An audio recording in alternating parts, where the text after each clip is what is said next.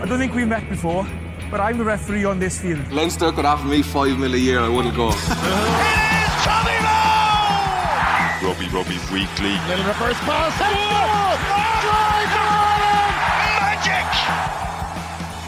Hello, everyone, and welcome to Friday's Rugby Weekly. Gavin Casey here, and joining us to look ahead to the weekend's action is Murray Kinsella of the 42. Murray, how are you? Good, Gav. How was your Paddy's Day? Yeah, really enjoyable. I, I, forgot how good a day it could be. I don't really ever remember any other Paddy's days. I don't know, should I even mm. be hmm. saying that out loud? But uh, they, they, they, never, the day never felt um, uh, in any way significant to me. But yesterday was actually really enjoyable. Kind of nice buzz around Cork City. Went to a few places, met like a lot of tourists that just kind of tagged along with us for the rest of the evening. It was yeah, it was good. Um, did you get up to much? Yeah, it was covering Ireland stuff. Obviously, the rugby doesn't take a break. It was funny actually. Jack Conan was asked about it, and he couldn't resist having a bit of a, a gag at Dave Kilcoyne's expense. He said he was trying to get up on a few of the floats in the parade. he said Conor Murray had his face painted walking up and down Grafton Street. Uh, but they they had media stuff going on, and obviously we're, we're building up to the game. But uh, no, Jen, my wife, did take me for a lovely couple of pints there yesterday evening in the local, and yeah, everyone's in class form. It was cool even seeing all the stuff in town, I thought. And as you say, loads of tourists around. Um, but it looks really nice. And yeah, lovely celebrations all around the world. So yeah, it is a day that when I was younger, I probably didn't have as much thought about. But um, mm. yeah, you do feel proud when you see all that stuff around the world. Well, let's hope the celebrations can continue this weekend. I don't know about you, but there's something nice about, or I, at least I think there's something nice about Ireland playing for a triple crown. I, maybe it's just that it was my first taste of Ireland having any modicum of success in international rugby going back to 2004. Like the 90s were pretty barren, obviously, and I was probably only starting to properly get interested in sport around that time anyway. So I kind of remember those couple of years with, well, yeah, 2004, 2006, Gordon D'Arcy's emergence, and that sort of sense of celebration that, okay, we haven't won the tournament, but we are the best of these two islands in our immediate proximity. And I know people are talking about how Ireland need to be aiming higher, and it's not about triple crowns for this team. But you know what? If they're lifting a trophy in Lansdowne Road at the end of tomorrow's game, I'll be a happy enough camper. I don't know about you. Yeah, I think people should be, be happy with it. It's funny, like I have nostalgic memories of those er, triple crowns in the 2000s as well because Ireland were still kind of in the process of going from being shite to being uh, competitive and contenders and if Ireland finish tomorrow, or you know, finish tomorrow evening with four out of five wins in the Six Nations with a bit of silverware, it's absolutely something to be credited, particularly when you're away for those two traditionally tough fixtures against England and France. So, absolutely, it, it would be something to be celebrated. And I think it would thoroughly be celebrated. The, the players are absolutely excited about the possibility. I'd also forgotten that back in 2004 there wasn't actually a trophy to lift, you know. Mm-hmm. So um, some of my copy has been ina- inaccurate uh, earlier on this week until I, I re- recalled that, and it would be just a nice moment for, for Ireland's fans. As we know, as we've discussed in, in the articles all week, it's a, a real rarity for Ireland to be able to do that. Um, uh, you know, obviously it was amazing. The 2018 Grand Slam Paddy's weekend over in Twickenham with the snow and and great memories there. But there's nothing like doing it in front of your own. Um, and it'll be really just interesting to see Saturday night Ireland play. Hopefully they've got their win in the bag. They put themselves in in contention and then sitting back, everyone having a couple of pints and, and waiting to see what happens in Paris. It's going to be just a fun evening. Yeah, it really is. Uh, what stands out to you about that team then and the three changes that Andy Farrell has made?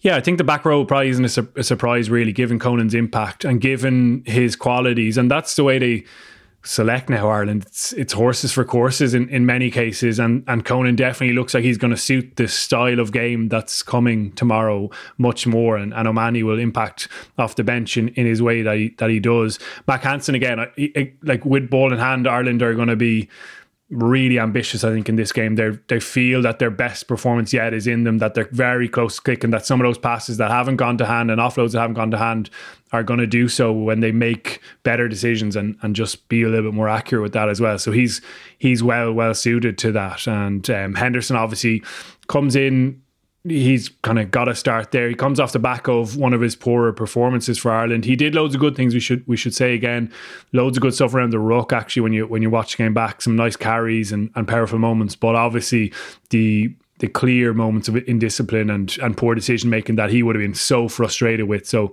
he'll be able to to prove a point and, and kind of lead that Irish line out well. So yeah, it's a, it's a team that looks well suited to the task ahead, and I think this is going to be a, a really exciting game because Scotland are clearly coming to play. They probably don't have too much to lose, albeit a, a, defeat for them would, would probably see them finish in, fifth in the in the table. But I think they're clearly set up to to go and play a lot of ball with Blair Kinghorn at ten and I'd love to see both teams kind of trading shots in that way. I'd love to see James Lowe and Mack Hansen really tested with some stretch in the Scottish attack because they've obviously both been really good going forward. Probably haven't actually been in too many tough situations on the edges as we maybe would have anticipated. And I think given how good Ireland's defence has been, and like it probably has gone under the, the radar a bit as it always does. We always focus on attack, but they've kind of continued in that vein of of quality defense of not actually allowing the opposition to have too much possession. Um, but I think it would be a good stepping stone for them to be stretched with a bit of wide, wide Scottish attack. There's a bit of a dichotomy between how fans would appear to be viewing this game and the squad naturally. Like the Ireland squad are going to take absolutely nothing for granted. I think a lot of people that I've been speaking to, just friends and rugby fans generally speaking, are looking at this as pretty much a banker win. And I just feel as though, because as you say, Scotland have nothing to lose, they could come and throw the ball around, make it a really entertaining game, as you allude to, and potentially be set up for a bit of an ambush here. Like as much as yes, they could wind up finishing fifth in the table, we've also seen them beat England in this tournament. They've taken a fair few scalps over the last three or four years, even if they haven't kicked on to contention themselves. So it's one to be careful with as well. I think it's it's a potential banana skin, and like the complexion of Ireland's tournament and the supposed progress that they have made that we've seen could be completely different if you slip up tomorrow. Hmm. It is a great point, Gav. And I think everyone's been guilty of taking it for granted massively this week and talking about even how I, I led in talking about the, the final game between France and England as if it's a bit of a foregone conclusion beforehand. Like there's justified confidence there from an Irish supporter's point of view and even an, an Irish player's point of view. They've won six in a row against the Scots. They've won 12 of the last 15 Scotland last won here in 2010 in, in, Croker, and their last win against Ireland was in 2017 over in in Murrayfield when the the busgate kind of thing happened. So there's a, a real bank of self belief there and of being in situations where Ireland have been able to just dominate Scotland. The front five is always a, a massive part of that. And though they're down Porter and uh, Kelleher, obviously, Ireland will still have a lot of confidence that they'll be able to go and do that. Jonny Gray coming back in for Scotland is a big help for them in that regard. He was missing the last couple of games through injury, but he's returned to, to beef them up. But I think even still, player for player, Ireland have more quality in that area. They've been able to physically get on top of Scotland repeatedly in these fixtures. And and while the attacking stuff might catch the eye, that's generally where it um, I suppose is decided in, in many ways. So that's a, a, an interesting one, given also the the challenge of Ireland's pack and scrum bouncing back from what happened last weekend.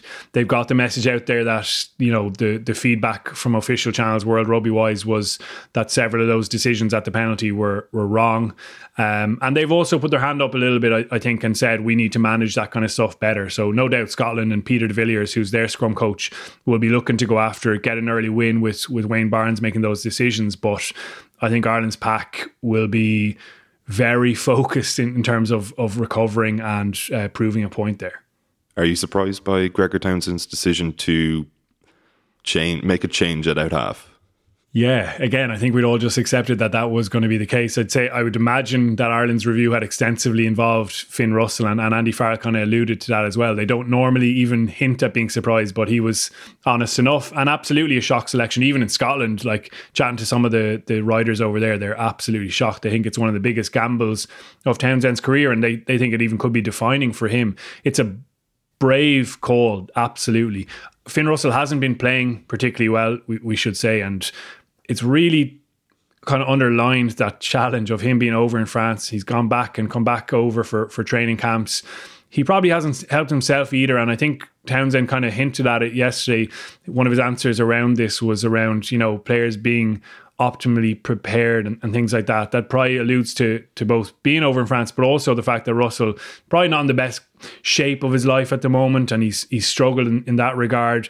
And just on the pitch, he's made some poor decisions. He's put his team under pressure at times with some of the I suppose, risk that he brings in his game, um, and you know, even things like kick chase and stuff. He's had a few slips there, and and that's really probably not good enough in, in Townsend's eyes. The Kinghorn one is fascinating. He's only played uh, 11 or 12 games, started 11, or 12 games at out half in his entire career. Obviously, a very talented fullback, but hadn't quite been able to force his way constantly into the the first choice team with Scotland, given Hogg there, obviously.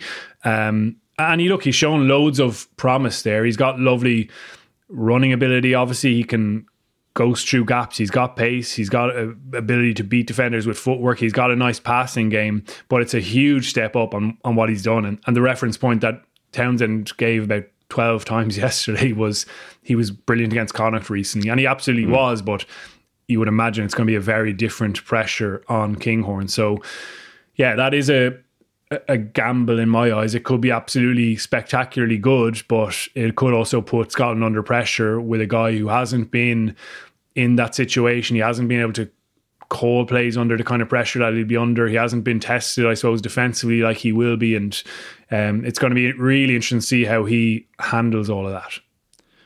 To what extent do you expect this game to be defining for Townsend then? Say if Scotland lose, and whatever about finishing fifth in the table, I know it's not ideal even from a financial point of view, and the optics aren't great when you've kind of threatened to be good over the last few years. Mm. And and we've seen Scotland be good as well on their day over the last few years. But when you just can't string it together and that's happening year upon year, are you looking at they're potentially making a change at that point, or do they just accept this is sort of who we are for the foreseeable?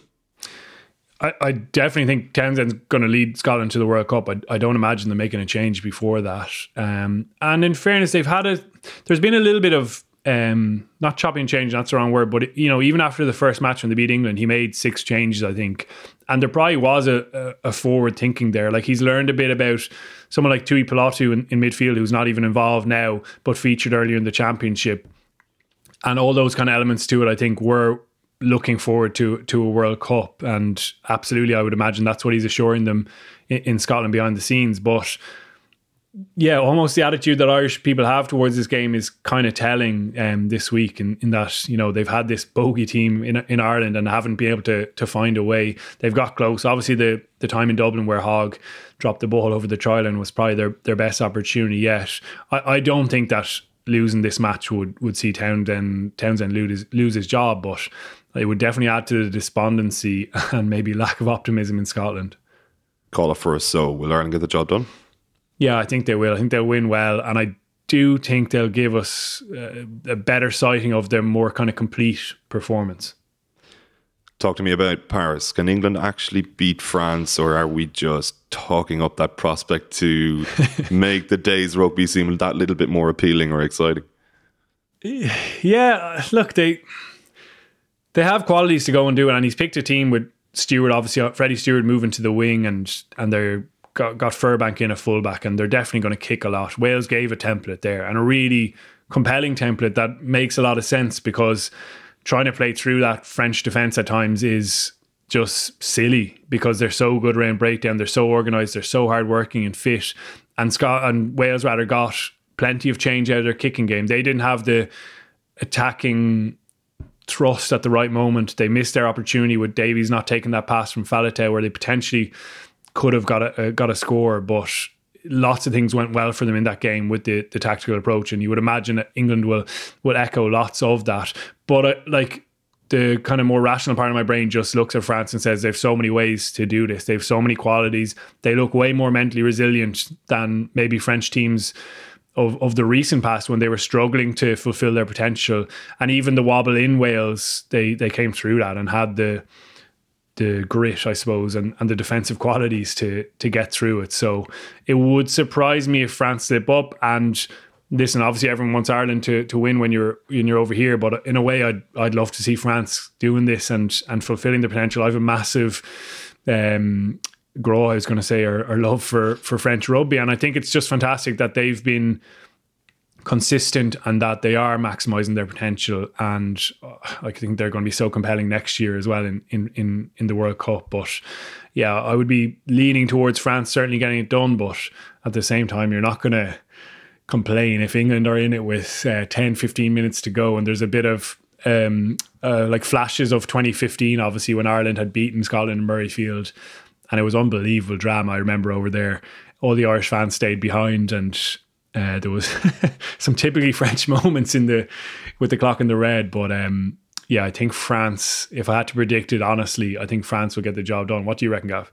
France will win, yeah, undoubtedly. But I think there's actually a lot of pressure on England, as much as there's pressure on France with the slam on the line. I Yeah. think when you've been talking up your own performance in a defeat with 14 men granted, to the extent that England have been, then you have to back it up with actual substance. And uh, if they were to lose heavily, a lot of that goodwill towards Jones could dissipate very quickly, I think. So I'm intrigued to see how they actually respond to their praise of each other and of themselves, you know, and that's a very difficult thing to do in Paris when there's a grand slam on the line for the opposition, you know. Yeah, it's interesting. Goodwill towards Jones, and there's some bad will towards him certainly. Yeah. And again, I don't see a change this close to to a World Cup, and it wouldn't surprise me if they come good for that competition. But you're right, like successive underachievements in Six Nations, even while you're looking forward to World Cup, it's not really acceptable for the RFU given all the resource.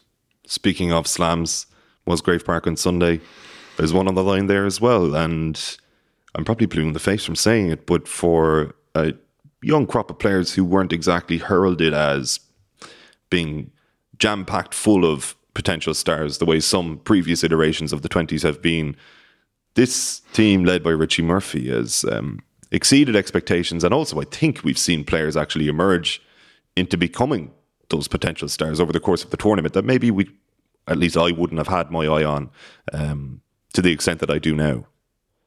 yeah, it's it's almost the game of the weekend in many ways. It's as exciting because uh, like achieving at that level even is is remarkable for Irish rugby and being so consistent with it now and becoming the dominant force at that level, even with the obviously annual turnover of, of complete squads, is is unbelievably impressive. And credit to the the likes of David News and the RFU for for nailing this side of the game. They've they've done a really good job with it. Richie Murphy, it's been brilliant to see him get the responsibility of being a head coach again. He was in the kind of shadows with Ireland, working on the the kicking and the skill side of the game and, and a bit of the attack.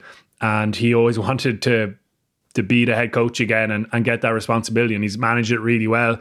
There's a a really nice kind of spirit of camaraderie in that group as well, even with, with players from all corners of the island, obviously. Even on my flight back uh, last weekend after Twickenham, the, the 20s were on the, the plane and the, the pilot came on and said, Congrats, heard you beat the English. And there was a, a great round of applause and reception for them. And they, I could see them chatting away to some of the fans as well. It was nice to see that um, recognition for them, I suppose, and, and what they've done.